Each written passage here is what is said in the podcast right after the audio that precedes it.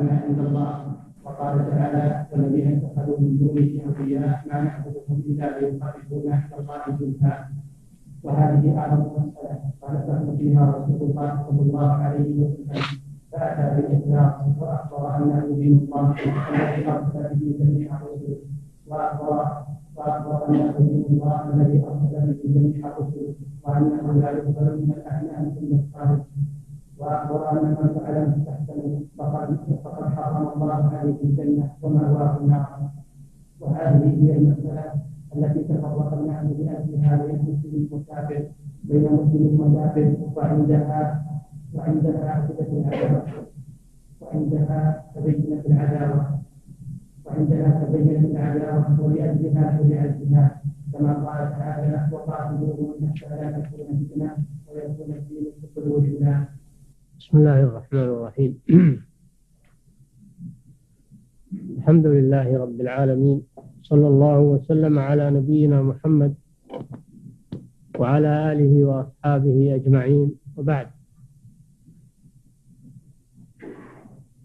هذه مسائل الجاهلية التي خالف فيها رسول الله صلى الله عليه وسلم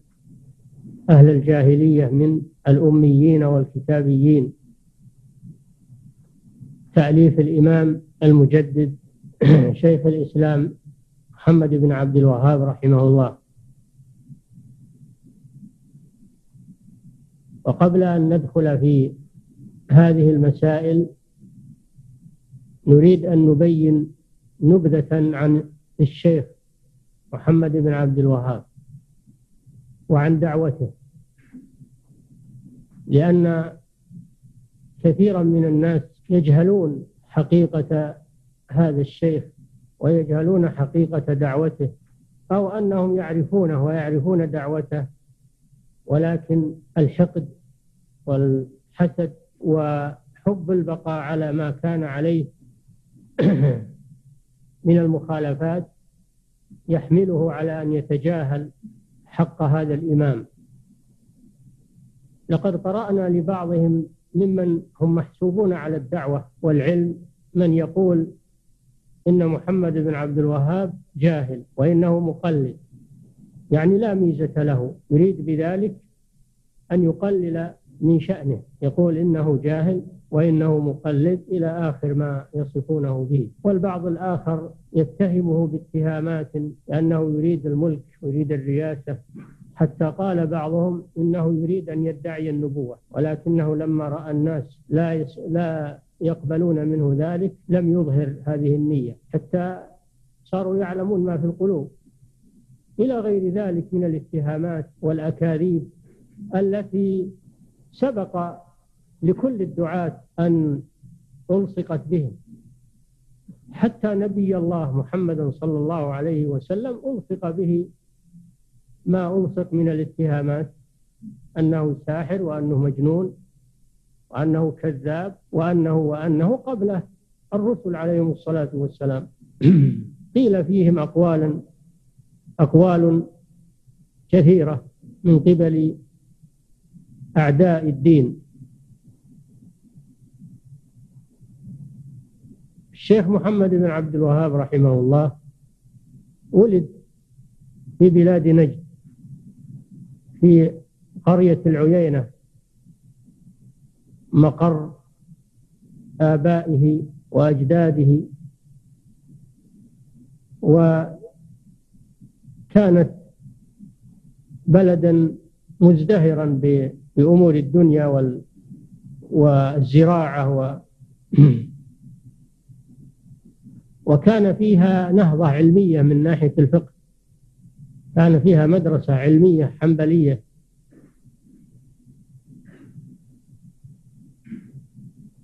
يقوم عليها آباؤه وأجداده وتلاميذه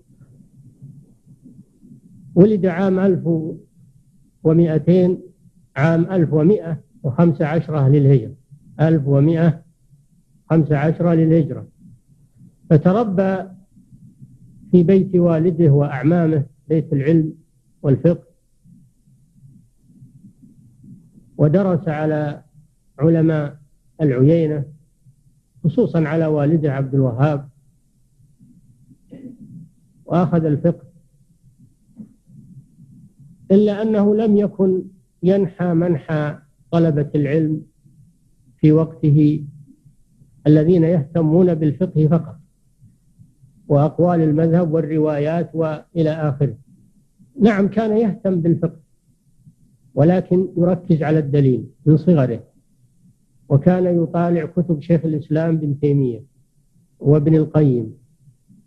وتلاميذهم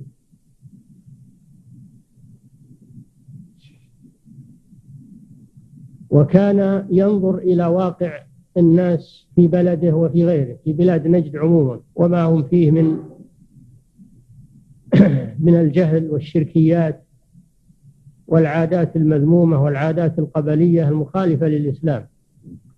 بينما كان العلماء وفقهاء بلاد نجد لا يهتمون بهذا الأمر وإنما اهتمامهم بدراسة الفقه ورواياته وكانوا يسافرون إلى الشام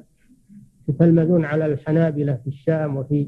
فلسطين فهم من الناحية الفقهية أئمة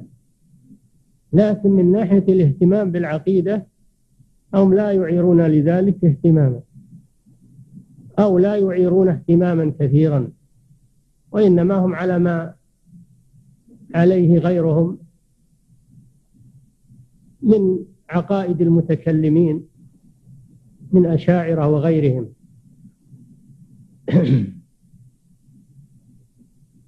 ولا يهمهم اختلال, اختلال العقيدة فكانت البلاد فيها جاهلية كثيرة من ناحية العقيدة كان فيها قبورية كانت فيها قبور يطاف بها كقبر زيد بن الخطاب رضي الله عنه الذي قتل في حرب اليمامة في قتال مسيلمة ودفن في بلد الجبيلة معروفة فصار على قبره بنية وصاروا يزورونه ويتبركون به وكان هناك جيران يتبركون بها وأشجار وأحجار الرجال والنساء ولا أحد ينكر عليهم وكان هناك صوفية اتحادية على مذهب ابن عربي في الرياض وفي الخارج على مذهب الصوفية أهل وحدة الوجود وهم معروفون فلان وفلان وفلان ويعظمهم الناس ويدعون لهم أنهم أولياء يدعون لهم الولاية والصلاح هذا من الناحية الدينية من الناحية السياسية كان أهل نجد متفرقين كل قرية عليها حاكم وأمير وكل قرية ترير على القرية الأخرى والقوي يأكل الضعيف حروب بينهم همهم الاعتداء بعضهم على بعض يسطو في هذه الليلة أهل هذه القرية على جيرانهم القرية الأخرى يسطون عليهم بالليل ويحصل قتال ومداولات بين القرى هذه حالتهم السياسية الشيخ رحمه الله نشأ في هذا الجو وتعلم ما عند علماء أهل نجد من العلم وكان لا يقتصر على دراسة الفقه بل كان يدرس في التفسير وفي السيرة وفي علم الحديث وفي كتب شيخ الإسلام ابن تيمية يطالعها ويهتم بها ويستنسخها وينسخها بقلمه ثم انه اراد الرحله في طلب العلم فذهب الى الحج ذهب الى الحج والتقى بعلماء في مكه جاءوا للحج ثم ذهب الى المدينه النبويه ووجد فيها علماء أجل في الفقه فاخذ عنهم وفي الحديث اخذ في الفقه عن عالم المدينه الشيخ عبد الله آه، ابن إبراهيم آه، والد صاحب عذب الفايض صاحب العذب الفايض عبد الله بن إبراهيم بن سيف وكان أصله نجديا من أهل المجمع واستوطن المدينة هو وابنه علماء فأخذ عنهم في الفقه وكان في المدينة عالم في الحديث اسمه محمد حياة السندي المحدث المشهور صاحب الحواشي على كتب الحديث فأخذ عنه علم الحديث وأجازه في علم الحديث ثم جاء إلى بلده ولكن لم يرى الاقتصار على ذلك بل ذهب إلى الأحساء وكان فيها علماء في الفقه على مختلف المذاهب الأربعة مالكية وشافعية وحنابلة وحنفية كانت تزهر بالفقهاء وكانت أيضا تزهر بالكتب والمخطوطات فذهب إلى الأحساء وتتلمذ على علمائها خصوصا الشيخ عبد الله بن عبد اللطيف الأحسائي وابن فيروز الحنبلي محمد بن عبد الوهاب وابن عبد الوهاب واستنسخ من الكتب التي وجدها الشيء الكثير نسخها فأخذ عنهم في علم الفقه أيضا ونسخ كثيرا من الكتب التي وجدها وهو يحتاج إليها ثم رحل إلى العراق طلب في طلب العلم والتقى فتضايقوا منه وهموا بالهجوم عليه في الليل وتبييته في مرقده لولا أن الله سبحانه وتعالى أنقذه منه فترك حريملة متوجها إلى العيينة بلده الأول واستمر في الدعوة إلى الله واتصل بالأمير أمير العيينة بن معمر وأقنعه الدعوة فأيده وناصره وقام معه وبدأ ينفذ بدأ ينفذ الحدود بمؤازرة الأمير وهدم القبة التي كانت على قبر زيد بن الخطاب بمؤازرة الأمير ورجم زانية اعترفت بالزنا أربع مرات عنده فرجمها كما رجم النبي صلى الله عليه وسلم الغامدية التي اعترفت عنده أربع مرات أقام السنة وبدأ بإصلاح العقيدة فلما علم أمير الأحساء بن عريعر بما قام به الشيخ في بلد العيينة وكان ابن معمر له صلة بابن عريعر وكان ابن عريعر يمده بالمساعدات فلما علم ابن عريعر بما قام به الشيخ كتب إلى ابن معمر أن يطرد هذا الشيخ المطوع يسميه المطوع يطرد هذا المطوع اللي بدأ يرجم النساء وبدأ وهدم القبة قال تخرج هذا المطوع وإلا قطعت الراتب الذي أدفعه لك فابن معمر استدعى الشيخ وقال له ما وصله من أمير الأحساء الشيخ حاول إقناعه وأن يستمر في المناصرة ولا يخاف في الله لومة لائم وأن الله سيمكنه في الأرض إذا قام بالدعوة إلى الله وناصر الدعوة حاول إقناعه لكنه لم يقتنع لما في قلبه من الخوف من ابن عريع أو للطمع الذي خاف أن يقطع عنه فصمم على إخراج الشيخ فعند ذلك خرج الشيخ ماشيا في وقت الظهيرة وحر الشمس ماشيا إلى أين؟ إلى الدرعية وكان أميرها الأمير محمد بن سعود وصل إلى الدرعية مختفيا وحيدا جائعا عطشان حافي القدمين في وقت الحر فدخل على تلميذه تلميذ من تلاميذه يقال له بن سويلم في الدرعية فلما رآه التلميذ خاف على نفسه خوفا شديدا خاف من بطش محمد بن سعود لأن الشيخ اشتهر أمره وتحاذره الناس فلما رأى ما بقلب هذا التلميذ من الخوف سكنه وطمأنه وهدأ من روعه وجلس عنده في البيت فلما سمعت امرأة الأمير امرأة الأمير محمد بن سعود بقدوم الشيخ وكانت تحبه لما تسمع عنه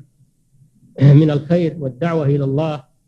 كانت تحبه وكان أيضا من آل سعود من إخوة الأمير رجل يقال له ثنيان أيضا هو ممن تأثر بدعوة الشيخ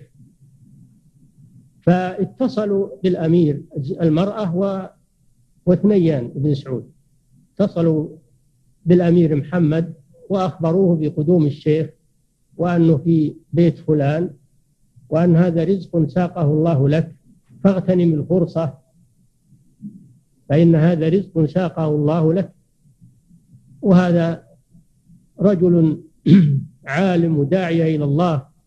ولا له هدف بأحد وإنما هدفه إقامة الدين فعند ذلك قبل الأمير محمد بن سعود أن يقابله الشيخ قبل مقابلته فقال دعوه يأتي إلي قالت له زوجته لا إلا أن تذهب إليه وهذا عز لك وتأييد الشيخ لأنك لو دعوته ربما يقول الناس استدعاه ليبطش به ولكن إذا ذهبت إليه أنت فإن هذا مما يقوي جانب الشيخ ويدحض الأعداء وهذا غنيمة لك وخطوات يكتبها الله لك فاقتنع الأمير وذهب إلى الشيخ في بيت ابن سويلم ذهب إليه وجلس معه والشيخ شرح له دعوته وشرح له مقصوده فعند ذلك اتفق على المناصرة وأن الشيخ يبقى وأن الأمير يبقى على إمارته والشيخ يبقى على دعوته ورئاسته الدينية وتبايع على ذلك على نصرة التوحيد والدعوة إلى التوحيد والمؤازرة هذا بالسلطة وهذا بالعلم تبايع على ذلك فقال الأمير محمد بن سعود لكن أريد أن أشترط عليك شرطا أنا آخذ من الناس أشياء يعني ضرائب ولا أريدك أن تمنعني من ذلك فقال له الشيخ ربما إن الله يفتح لك من الرزق ما يغنيك عن هذا هذا الأمر فتمت البيعة بينهما وقال لها أيضا أخشى أنك إذا إذا نصر الله دعوتك أخشى أنك تخرج من بلدنا إلى بلد آخر فعاهده الشيخ على أنه ما يخرج من بلده أنه يبقى في بلده وأن البلد بلدنا إلى الممات فعند ذلك تمت البيعة بين الشيخ وبين الأمير على المناصرة والمؤازرة هذا بسلطته وسلاحه وهذا بعلمه ودعوته عند ذلك جلس الشيخ للتدريس في الدرعية والدعوة إلى الله وأقبلت عليه الطلبة من كل جهة لما وجد المكان اللائق جاءوا إليه من كل من كل بلد من بلدان نجد ثم إن الشيخ كتب النصائح والرسائل إلى أهل نجد وإلى مختلف البلدان يدعوهم إلى الله وينصحهم ويأمر أن تقرأ هذه النصائح في المساجد ثم حصلت معارضات في بعض بلاد نجد لأنهم خشوا على إماراتهم ومراكزهم فحصلت معارضات فقام الجهاد قام الجهاد في سبيل الله بين الدعوة وبين خصومها فصار الأمير يجهز السرايا والجيوش تحت إشراف الشيخ ومشورته فتغزو البلاد التي عندها معارضة أو عندها مخاصمة حتى أسقط الله هذه البلاد بلدا بلدا تحت إمارة محمد بن سعود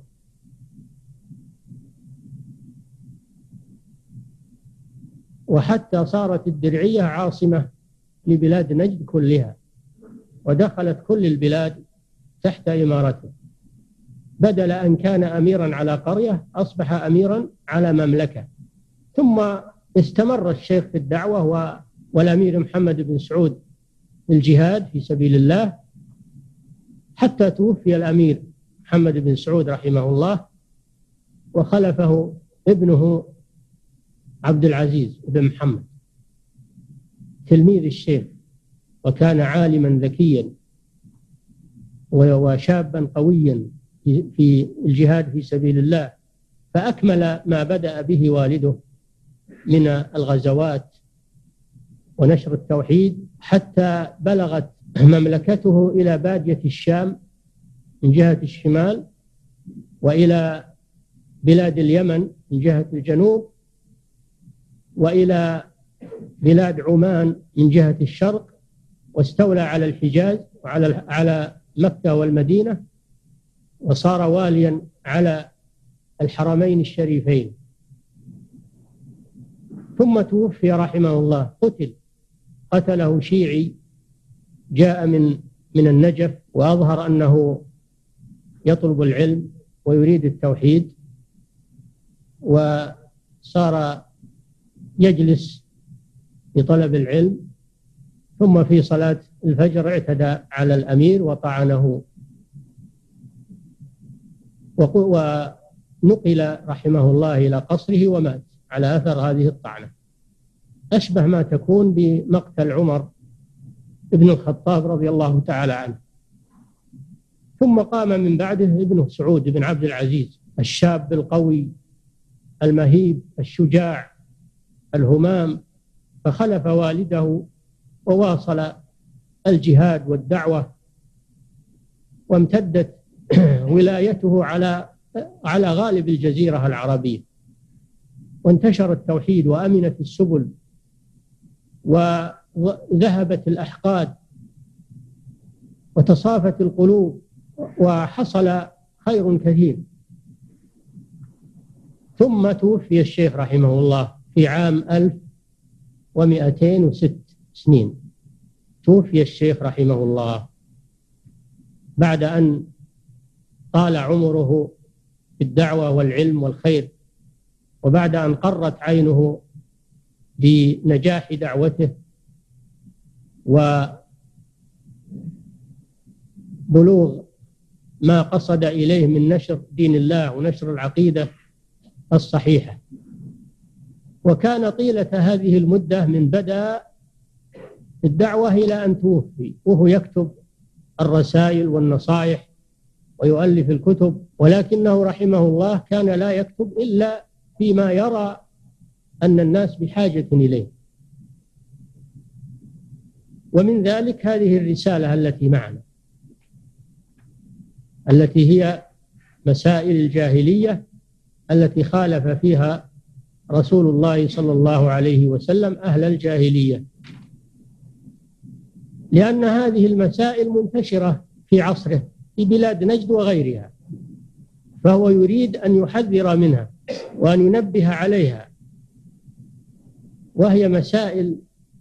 تبلغ 129 مسألة جمعها من مختلف المصادر ودونها من أجل التنبيه عليها لأنها مسائل خطيرة وكانت يعني مسائل مختصرة فقيض الله لها الشيخ آه، محمود شكري الألوسي البغدادي الذي كان عالم العراق في وقته وكان معاصرا لأول عهد الملك عبد العزيز رحمه الله فشرح هذه المسائل وبسطها وزادها إيضاحا هذه هي المسائل التي ألفها شيخ الإسلام محمد بن عبد الوهاب رحمه الله وهذا علمه وتحصيله ودرايته وما من الله عليه بالرواية والدراية فكان عالما متضلعا في الحديث والتفسير والفقه وأخذ العلم عن عن أئمة وعن علماء في مختلف البلاد وليس الشأن في كثرة العلم الشأن في العمل فالعلم القليل ينفع الله به كثيرا إذا عمل به صاحبه ودعا إلى الله والعلم الكثير إذا لم يستعمل ولم يعمل به صاحبه فإنه لا بركة فيه ولا يثمر شيئا ولهذا شبه الله العلماء الذين لا يعملون بعلمهم ولا ينتفعون به ولا ينفعون غيرهم شبههم بالحمير مثل الذين حملوا التوراة ثم لم يحملوها كمثل الحمار يحمل أسفارا بئس مثل القوم الذين كذبوا بآيات الله والله لا يهدي القوم الظالمين بل شبههم بالكلب واتل عليهم نبأ الذي آتيناه آياتنا فانسلخ منها فكان من الغاوين ولو شئنا لرفعناه بها ولكنه أخلد إلى الأرض واتبع هواه فمثله كمثل الكلب إن تحمل عليه يلهث أو تتركه يلهث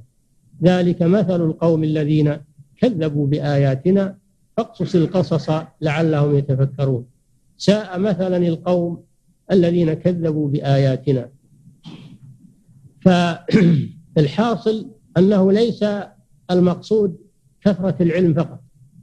ولكن المقصود العمل والنفع والدعوة إلى الله سبحانه وتعالى هذا هو المقصود من تعلم العلم لذلك جعل الله في علم هذا الشيخ البركة والخير ولا يزال علمه ولله الحمد ينفع الناس وهو في قبره كتبه ورسائله ومؤلفاته ينتفع بها الناس جيلا بعد جيل ذلك فضل الله يؤتيه من يشاء يأتي واحد متعالم ويحط من قدر الشيخ ويقول إنه مقلد وإنه وإنه جاهل بعلم الحديث إلى غير ذلك من المثالب هذا من من التعصب للنفس والهوى والعياذ بالله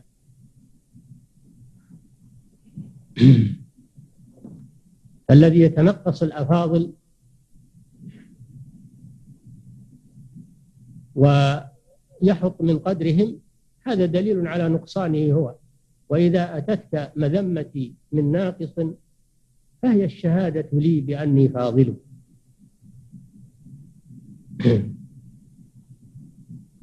فالحاصل أن هذا طرف من أخبار الشيخ رحمه الله ونشأته وتعلمه ورحلاته في العلم ومجهوداته حتى يعلم الجميع ما لهذا العالم الجليل من الفضل والمكانة والبركة في علمه وأن لا يتأثر بمن يتنقص الشيخ أو يتكلم فيه وليس من الإنصاف أن يدفع الفتى يد النقص عنه بانتقاص الأفاضل هذه حكمة ليس من الإنصاف أن يدفع الفتى يد النقص عنه بانتقاص الأفاضل الواجب على الإنسان أن يعرف لأهل الفضل فضلهم ولأهل العلم علمهم ولا يتنقصه وهذا لا يرفعه إذا تنقص الناس هذا ما يرفعه وإنما هذا يحطه عند الله وعند خلقه إذا تنقص الأفاضل وجحد ما لهم من مجهودات وقلل من شأنهم فإن هذا يحطه ولا يحط الفاضل بل الفاضل يرتفع نعم هذه خالف فيها رسول الله صلى الله عليه وسلم ما عليه أهل الجاهلية الكتابيين هذه مسائل الشيخ رحمه الله ليس من الذين ينمقون الكلام الكثير والمقدمات ويأتون بحشو الكلام وإنما يدخل في الموضوع على طول لأن يعني ما هو قصده تزويق الكلام وحذلقة الكلام والمقدمات الطويلة التي لا يستفيد منها طالب العلم والقارئ وإنما هو يدخل في الموضوع مباشرة فلذلك تجدونه ما وضع مقدمة الآن ولا مدح نفسه وإنما دخل في الموضوع الذي يريده مباشرة هذه مسائل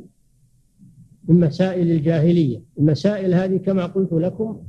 بلغت 129 مسألة هي مختصرة ولكن إذا بسطت تحتمل مجلدات والهدف ليس هو التطويل الهدف هو معرفة الحق وكل ما اختصر الكلام فهو أحسن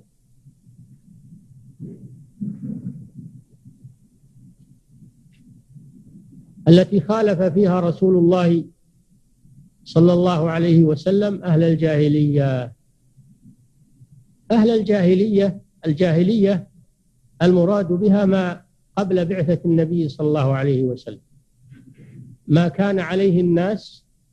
الجاهلية ما كان عليه الناس قبل بعثة النبي صلى الله عليه وسلم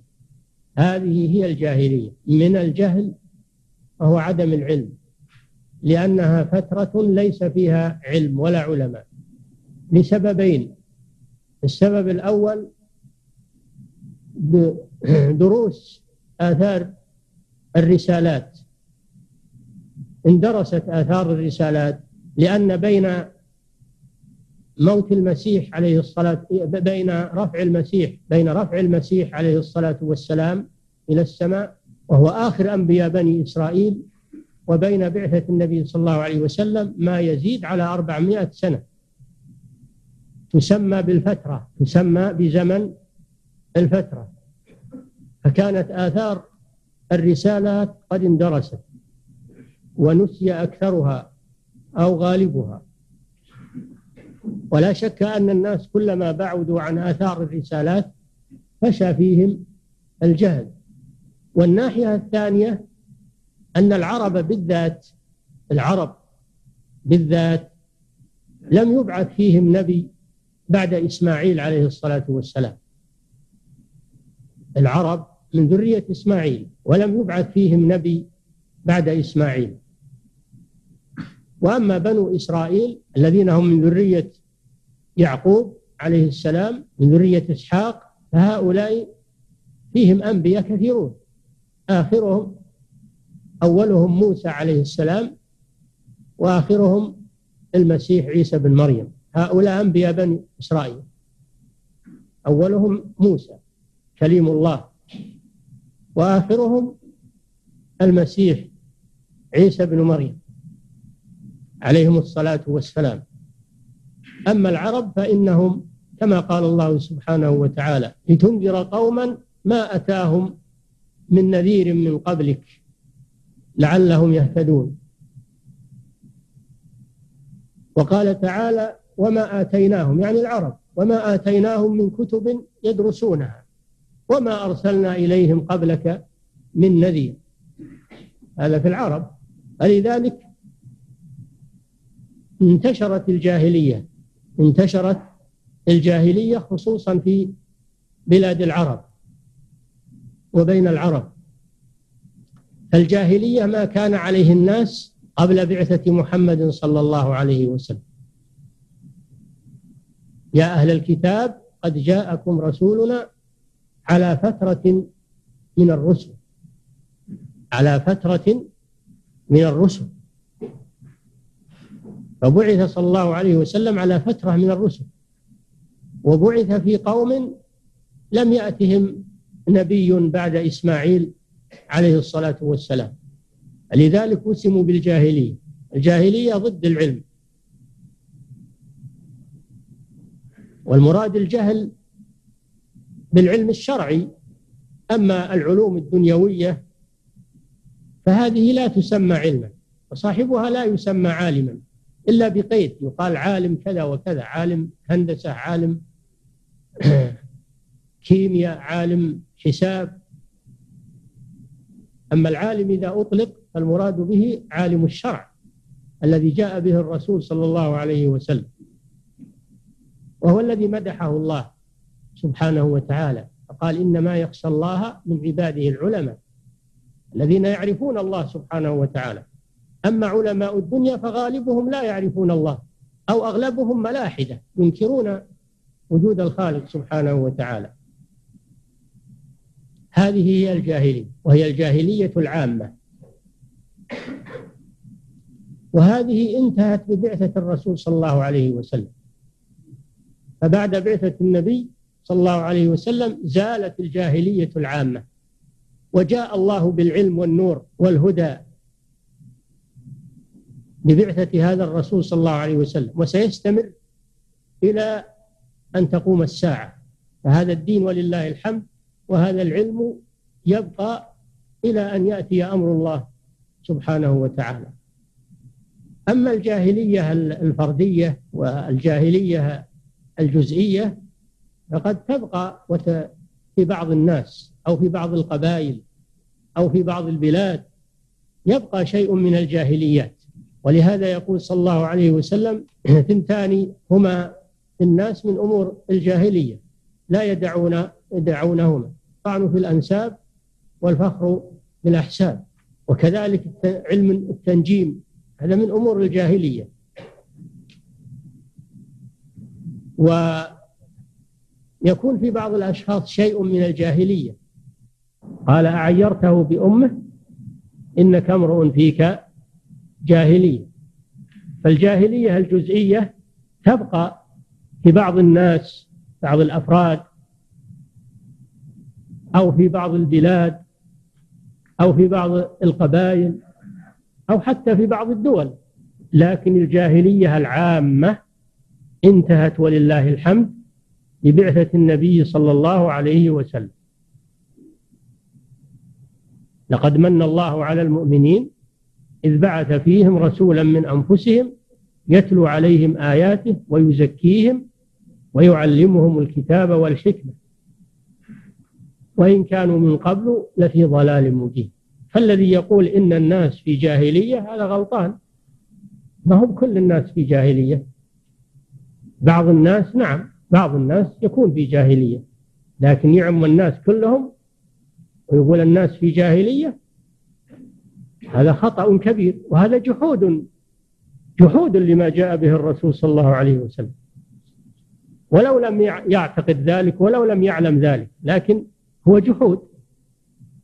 فلا فلا يعمم بالجاهلية على جميع الناس هذا أمر لا يجوز يجب التنبه لذلك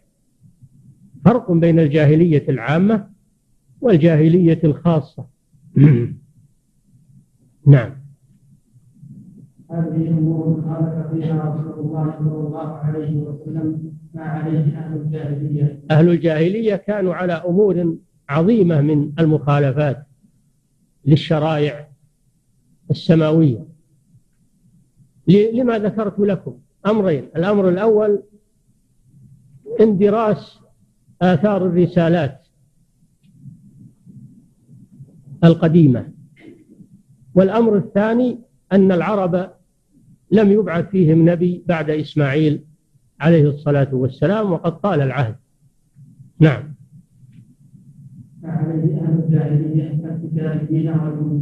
وكان في الأول أهل الكتاب هم الذين يسودون العالم بعلمهم ولما بعث الله محمدا صلى الله عليه وسلم صار المسلمون هم الذين يسودون العالم ولله الحمد بالعلم والحكمه والجهاد والدعوه فالعلم صار في المسلمين ولله الحمد وهذا الذي اوغر صدور اليهود والنصارى على المسلمين هذا الذي اوغر صدورهم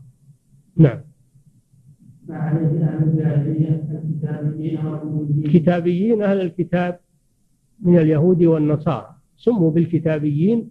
لأن الله أنزل عليهم كتابين عظيمين الأول التوراة الذي التي جاء به موسى عليه عليه الصلاة والسلام وهي كتاب عظيم إنا أنزلنا التوراة فيها هدى ونور يحكم بها النبيون الذين أسلموا للذين هادوا والربانيون والأحبار فيما استحفظوا من كتاب الله ولكن دخلها التحريف والتغيير والتبديل على أيدي أحبارهم ورهبانهم لأن الله استحفظهم عليها فلم يحفظوها أما القرآن الكريم فإن الله لم يكل حفظه إلى أحد بل تكفل به هو سبحانه وتعالى إنا نحن نزلنا الذكر وإنا له لحافظون والكتاب الثاني الإنجيل الذي أنزل على موسى عليه الصلاة والسلام وهو مكمل للتوراة مكمل للتوراة والأصل التوراة ولهذا يسمونها بالأسفار القديمة والإنجيل يسمونه بالأسفار الجديدة نعم أما الأميون المراد بهم الأم جمع أمي والأمي هو الذي لا يقرأ ولا يكتب هذا هو الأمي والرسول صلى الله عليه وسلم أمي بمعنى أنه لا يقرأ ولا يكتب ولكن الله أنزل عليه الكتاب والحكمة وعلمه سبحانه وتعالى وهو لا يقرأ ولا يكتب عليه الصلاة والسلام فالأميون ليس لهم كتاب قبل القرآن وما آتيناهم من كتب يدرسونها وما أرسلنا إليهم قبلك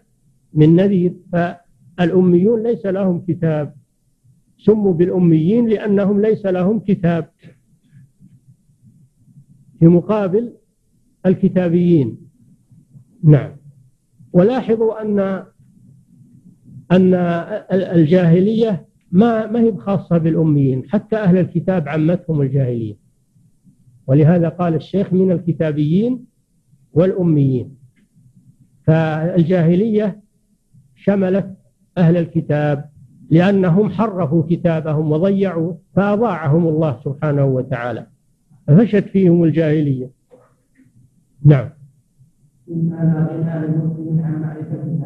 نعم نعم هذه مهمة جدا لا غنى لمسلم عن معرفة هذه المسائل ما يقول واحد أنا ابي بهالمسائل هذه يقول إذا ما ما عرفتها ما عرفت الجاهلية وإذا لم تعرف الجاهلية وقعت فيها فلا بد ان الإنسان يعرف الشر كما يعرف الخير ما يقتصر على معرفة الخير فقط لا بل لا بد أن يعرف الشر أيضا من أجل أن يتجنبه وإلا فإنه يدخل عليه وهو لا يدري بل ربما يظنه خيرا وحقا ومن لا يعرف الشر يوشك أن يقع فيه ولهذا يقول أمير المؤمنين فيما يروى عنه عمر بن الخطاب رضي الله عنه يوشك أن تنقض عرى الإسلام عروة عروة إذا نشأ في الإسلام من لا يعرف الجاهلية شوفوا الحكمة إذا نشأ في الإسلام من لا يعرف الجاهلية فإذا كنت ما تعرف الشيء وقعت فيه وأنت ما تدري أو ربما تظنه خيرا أو يزين لك ويحسن لك لكن إذا عرفت الجاهلية فإنه لا يروج عليك هذا الباطل نعم نعم مما لا غنى لا غنى لمسلم فلا يقول واحد أنا بتعلم الخير فقط ولا ولا له داعي أن يتعلم ما هو الشرك وما هو النفاق وما هو الكفر أنا مسلم وأنا أتعلم الخير فقط نقول له يا مسكين إذا ما تعلمت الكفر والشرك والنفاق وعرفت مداخل الشيطان فإنها فإنك تقع فيها وأنت لا تدري نعم الآن فيه بعض الجهال وبعض المغرضين يقولون شلون تعلمون أولادكم تعلمون الناس أمور الشرك آه، هم مشركين هم موحدون ليش تعلمونهم الشرك والكفر والنفاق والأمور التي تخالف الحق نقول لهم نعلمهم إياها لتحصينهم أي من باب التحصين أليس الأطباء يعطون الناس جرعات عن بعض الأمراض المعدية يقولون هذه ليش؟ ها؟ التحصين والوقاية فأولى أن نعطي شبابنا وطلابنا التحصين والوقاية من هذه الشرور التي هي أشد فتك من الأمراض الجسمية المعدية نعم معرفتها يظهر حسنه الاشياء هذه حكمة الضد يظهر حسنه الضد وبضدها تتبين الأشياء ما يعرف الظلام إلا ما يعرف النور ما يعرف الظلام إلا من كان في نور وذهب عنه النور ولا يعرف الصحة إلا من وقع في المرض يعرف قدر الصحة ولا يعرف قدر الماء إلا من عطش واحتاج إلى الماء ولا يعرف قدر الطعام إلا من جاع أضداد ولا يعرف الليل إلا من عرف النهار جعل الله الأشياء أضدادا يبين بعضها بعضا فلا بد من معرفة الأضداد حتى تتجنبها وتعرف حسن أضدادها والضد يظهر حسنه الضد وبضدها تتبين الأشياء نعم ف... ف... الإسلام يظهر حسنه معرفة أمور الجاهلية فإذا عرفت أمور الجاهلية عرفت فضل الإسلام وعرفت ميزة الإسلام نعم وأشدها خطرا بما الرسول صلى الله عليه وسلم أشد ما في أمور الجاهلية من الخطر عدم إيمان القلب بما جاء به النبي صلى الله عليه وسلم كما كان عليه أهل الجاهلية في جحودهم لرسالة محمد صلى الله عليه وسلم هذا أخطر شيء أخطر شيء جحود الرسالة فإذا انضاف إلى ذلك استحسان ما عليه أهل الجاهلية تمت الخسارة إذا الإنسان مدح ما عليه أهل الجاهلية وهو لا يؤمن ببعثة الرسول صلى الله عليه وسلم ولا يؤمن بالإسلام تمت خسارته والعياذ بالله لأنه جمع بين الكفر والجاهلية وأمور الجاهلية نعم وأهمها فيها أشدها خطرا عدم لما بما جاء به الرسول صلى الله عليه وسلم فإن الله إلى ذلك استحسان عليه في الجاهلية تمت الخسارة كما قال تعالى والذين آمنوا بالباطل وكفروا بالله أولئك هم الخاسرون والذين آمنوا بالباطل هذه الجاهلية وكفروا بالله هذا الكفر بالرسول صلى الله عليه وسلم لأن الكفر بالرسول كفر بالمرسل كفر بالرسول كفر بالمرسل وهو الله سبحانه وتعالى نعم أولئك هم الخاسرون حصر الخسارة فيهم نعم أنهم يتعبدون بإشراك الصالحين في دعاء الله وعبادته المسألة الأولى أنهم يتعبدون بإشراك الصالحين مع الله سبحانه وتعالى في عبادته الشرك ليس محصورا على عبادة الأصنام والتماثيل هذا شرك بلا شك ولكن الشرك هو عبادة غير الله سبحانه وتعالى سواء كان صنما وتمثالا أو كان قبرا أو كان نبيا أو ملكا أو وليا أو صالحا من الصالحين فالشرك هو عبادة غير الله أو صرف شيء من أنواع العبادة لغير الله كائنا من كان لا للملائكة ولا للأنبياء ولا للصالحين والأولياء هذا هو الشرك في الجاهلية كانوا يعبدون الصالحين مع يعني كان كانوا في الجاهلية كما بين الشيخ رحمه الله في القواعد الأربع كانوا في الجاهلية متفرقين في عباداتهم منهم من يعبد الأصنام منهم من يعبد الشمس والقمر ومنهم من يعبد الأولياء والصالحين ومنهم من يعبد الملائكة ومنهم من يعبد الأنبياء كحالة النصارى مع مع المسيح عليه الصلاة والسلام اتخذوه إلها اتخذوه إلها مع الله سبحانه وتعالى الملائكة عبدت والأنبياء عبدت والأولياء والصالحون عبدوا فليس الشرك مقصورا على عبادة الأصنام كما يقول بعض الجهال أو المعاندين من أراد أن يطلع على تنوع معبودات المشركين فليرجع إلى كتاب إغاثة اللهفان للإمام شمس الدين ابن القيم رحمه الله في الجزء الثاني تجد يعني عجائب من تفرق الناس في معبوداتهم من دون الله عز وجل فليس الشرك مقصورا على عبادة الأصنام والأشجار والأحجار وإنما يشمل عبادة الصالحين وكان هذا من أمور الجاهلية قد ذكره الله جل وعلا بقوله في سورة يونس ويعبدون من دون الله ما لا يضرهم ولا ينفعهم ويقولون هؤلاء شفعاؤنا عند الله يقولون نحن نعلم انهم ما ينفعون ولا يضرون ولكن هم رجال صالحون لهم مكانه عند الله ونريد منهم ان يشفعوا لنا عند الله يكونون وسطا بيننا وبين الله كما أن الإنسان إذا كان له حاجة عند مخلوق من ملك أو رئيس أو ذي مكانة وهذا الملك أو هذا الرئيس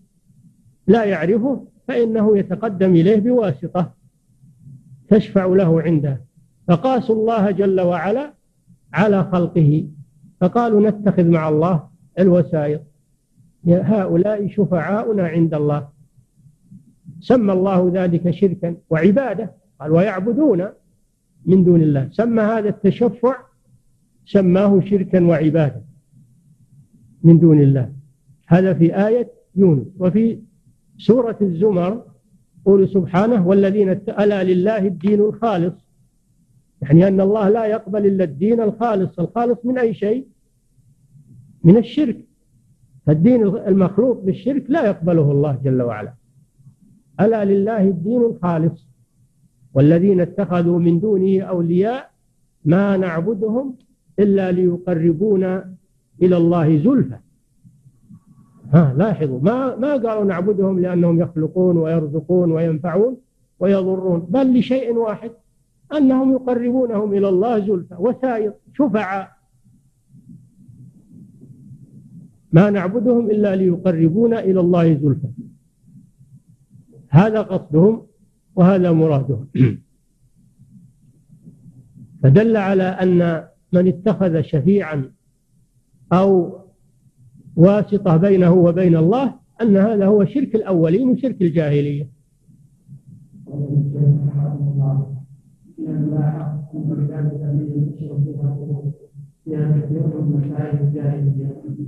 وعدم تطبيق الشريعه ونقض الصلاه والزكاه وقضيه الراحل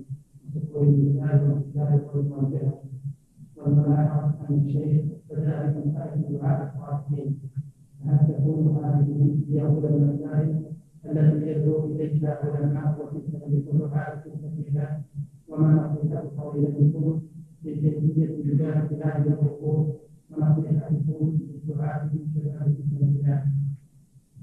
الشيخ رحمه الله بدأ في الأهم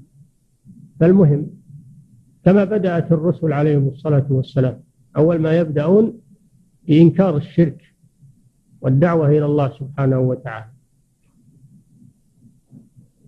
ثم يتدرجون إلى ما بعد ذلك النبي صلى الله عليه وسلم أوصى معاذا لما بعثه إلى اليمن قال فليكن أول ما تدعوهم إليه شهادة لا إله إلا الله فإنهم أطاعوك لذلك فأعلمهم أن الله افترض عليهم خمس صلوات شوف قدم الدعوة إلى التوحيد على الدعوة للصلاة لأن الصلاة ما فيها فائدة مع عدم التوحيد لو يصلي الإنسان الليل والنهار وهو يشرك بالله ما نفعته الصلاة لا بد يبني على أساس أولا فيبدأ الدعاة بإنكار الشرك أولا أما أمور الزنا وأمور العري وأمور فهذه وإن كانت عظائم وقبائح لكنها أخف من الشرك وحتى لو ترك الناس الزنا وتركوا العري ولزموا الحجاب وتركوا الربا لكن لم يتركوا الشرك فلا فائدة لا فائدة في ذلك الشرك أخطر شيء ما دام الشرك موجودا فلا حياة معه هذا الذي بدأ به الشرك أول ما يبدأ بالشرك نعم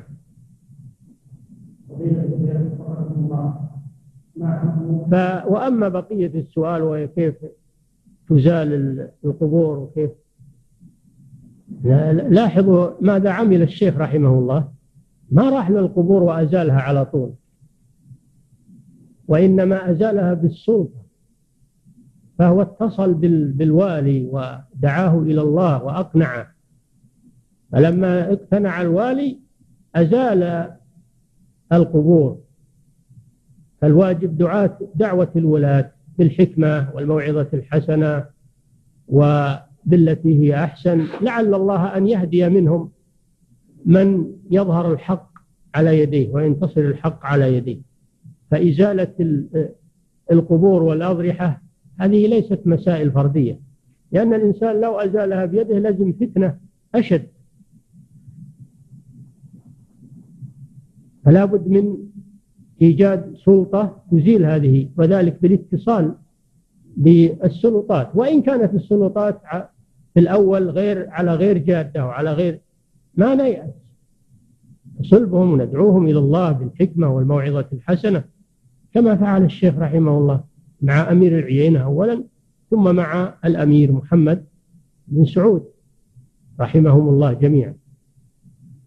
نعم النبي صلى الله عليه وسلم يوم كان في مكة وليس له سلطة كانت اللات والعزى ومنات وكانت الأصنام على الكعبة وعلى فوق الصفا والمروة ولا يتعرض لها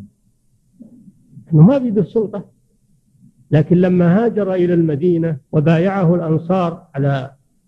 وبايعه المهاجرون والأنصار على الجهاد في سبيل الله صار له سلطة فلما فتح مكة زال الأصنام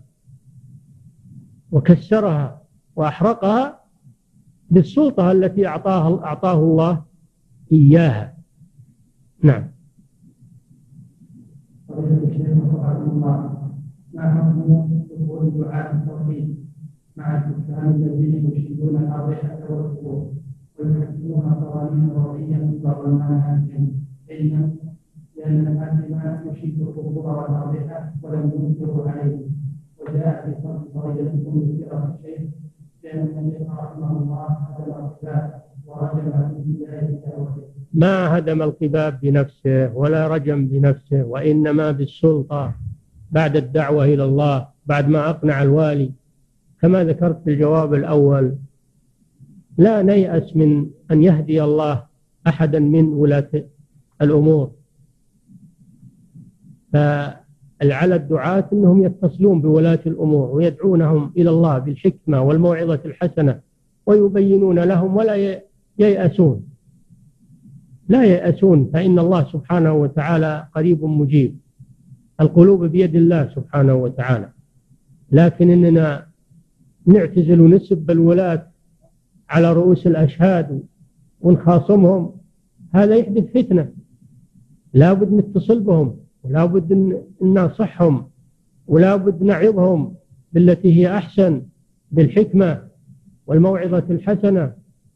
الله جل وعلا يقول لموسى وهارون عليهما السلام لما أرسلهما إلى فرعون فقولا له قولا لينا لعله يتذكر أو يخشى نبيان كريمان مع جبار يدعي الربوبية يقول الله لهما فقولا له قولا لينا قولا له مباشرة بينك وبينه وهو في مكان آخر تسبونه وتشنعون عليه هذا يحصل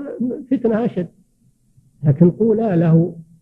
قولا لينا ما في غلظة ولا شدة تنفر لا بد من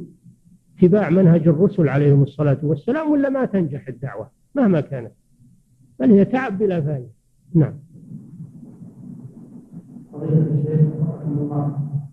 معرفة الشر هل هو بعد دراسة ومعرفة أمور الخير الصحيحة والعبادات والمعاملات أم يأتي متزامنا كيف متزامنا معها؟ معرفة الشر بدراسة مسائله وتفاصيله وأسبابه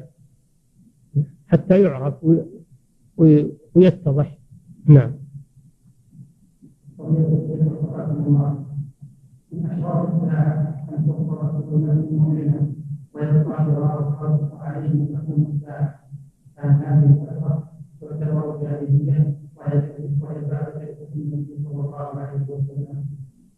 بعثة النبي صلى الله عليه وسلم ورسالته تنتهي عند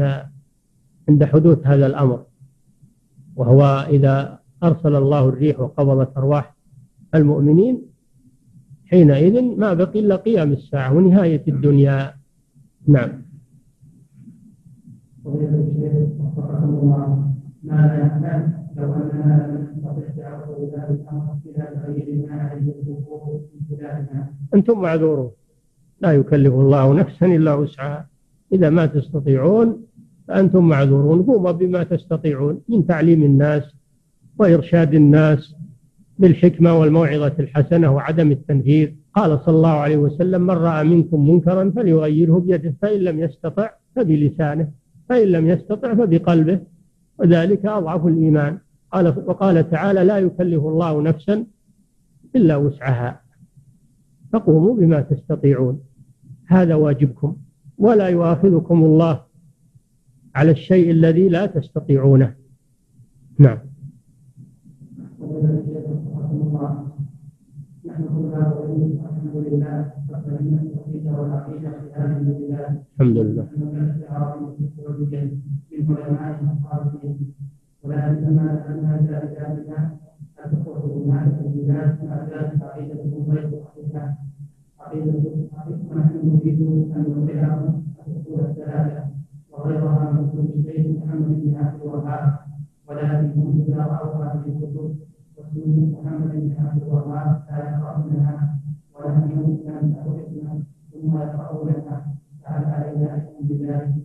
لا يجوز مسح اسم الشيخ وهذا تصرف سيء مسح المؤلف مسح اسمه عن عن المؤلف هذا لا يجوز بل يبقى والحمد لله من قبل فالخير له ومن لم يقبل فالهداية بيد الله سبحانه وتعالى ولا هو اللي يظلهم اسم الشيخ وإنما الذي يظلهم هو الشيطان والهوى فهذه الظاهرة وهي مسح اسم الشيخ يقولون محمد محمد التميمي هذا غلط هذا غلط كبير ما يمسح اسم المؤلف عن عن مؤلفه ولا هذا يفتح باب للتصرف في الكتب أيضا تصرف في كتب السلف وحذف أسماءهم منها وحذف كلام بعض كلامهم الذي يرى الحادث أنه أنه ينفر أو ما أشبه ذلك الا نتصرف فيه هذه خيانة علمية هذه خيانة علمية يبقى اسم الشيخ على مؤلفه ومن قبل الحق فالحمد لله ومن لم يقبل قامت عليه الحجة والشيخ ما جاب كلام من عنده يقول قال الله قال رسوله قال أهل العلم ما ما أتى بكلام من عنده وخالف فيه علماء المسلمين بل هو ولله الحمد على جادة علماء السلف الصالح نعم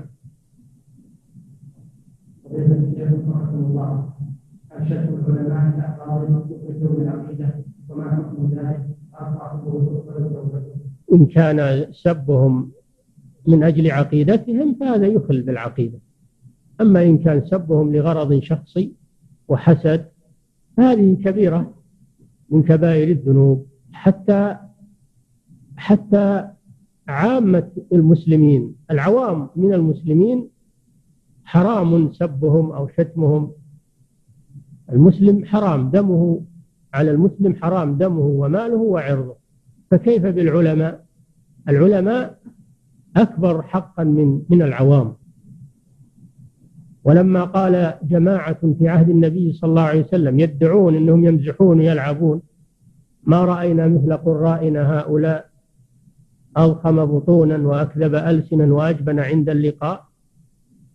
يعنون رسول الله صلى الله عليه وسلم وأصحابه أنزل الله فيهم ولئن سألتهم ليقولن إنما كنا نخوض ونلعب قل الله وآياته ورسوله كنتم تستهزئون لا تعتذروا قد كفرتم بعد إيمانكم أمر خطير جدا الذي يسب أهل العلم من أجل عقيدتهم الصحيحة ودعوتهم إلى الله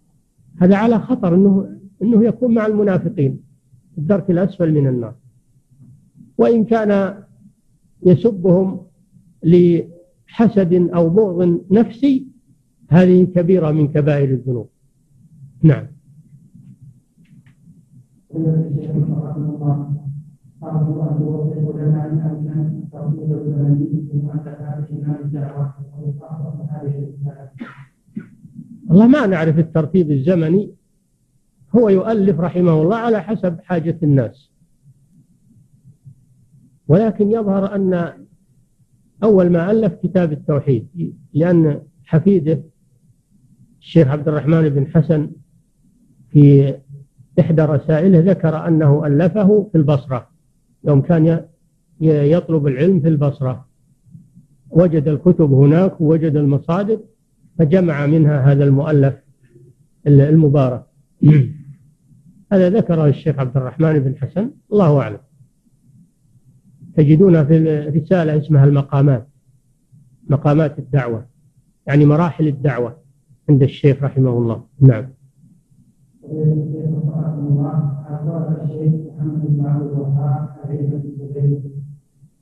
لا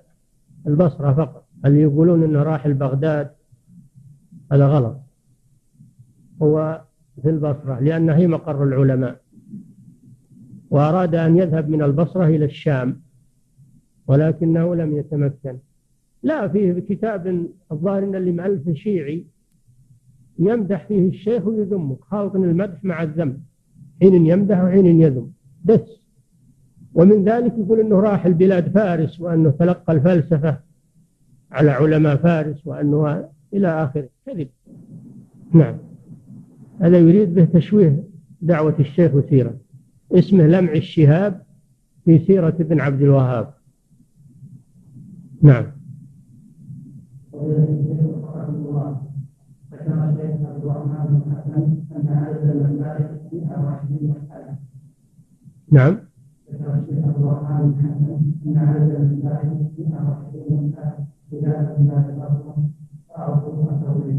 المسائل الموجودة معنا الآن 129 مسألة